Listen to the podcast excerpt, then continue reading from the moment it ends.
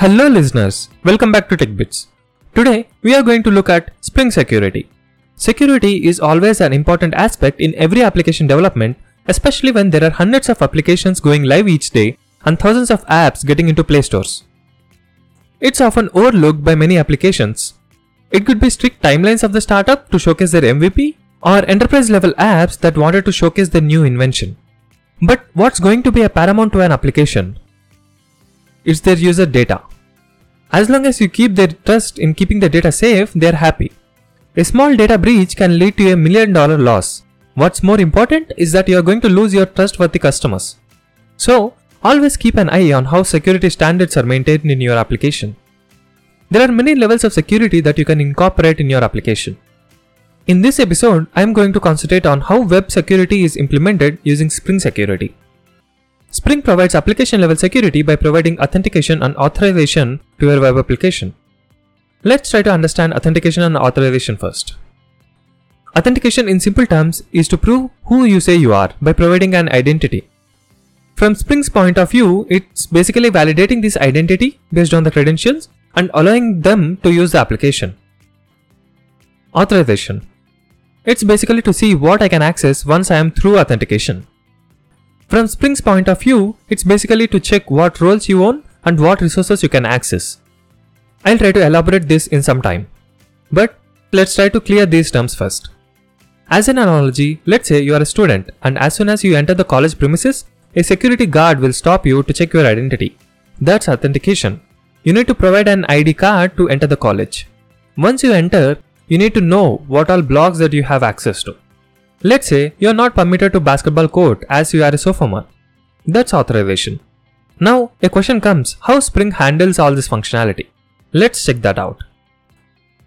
In order to add security to your Spring application, all you have to do is to add dependency called Spring Boot Starter Security in POM and Spring will bootstrap a basic authentication for you. As soon as you add this dependency, you'll notice that a web page with login form stops you from accessing the application. This is added by Spring Security. Going back to authentication, in order to understand how authentication in Spring Security works, we need to understand servlets first.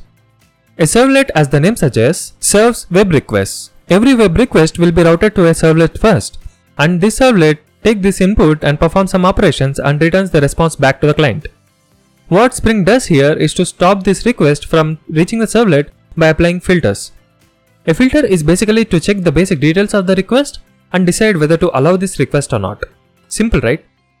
Now, there is a predefined filter provided by Spring. All you have to do is to change its implementation to your needs. Authentication is one such filter. There could be many ways you can authenticate a user, be it username password based authentication or OAuth based authentication.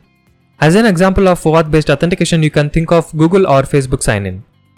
So, in order to handle multiple ways of authentication, there are authentication providers provided by Spring. Spring will look at the request and identify which provider to route this request to.